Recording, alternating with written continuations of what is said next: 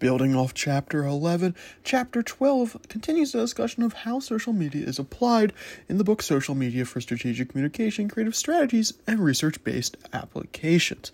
This chapter focuses more on these specialty areas of social media, and there are tons and tons and tons of them, like nonprofit work, social care, international campaigns, and each of these little specific areas has its own unique challenges and problems, has their own political landscapes, etc. You could go on and on and on about this.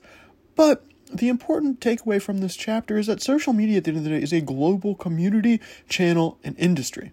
Social media professionals can really break down barriers to share these stories, insights, and expertise with the rest of the world and community. Despite all these differences, social media can bring people together following basic plans that have been talked about throughout the book.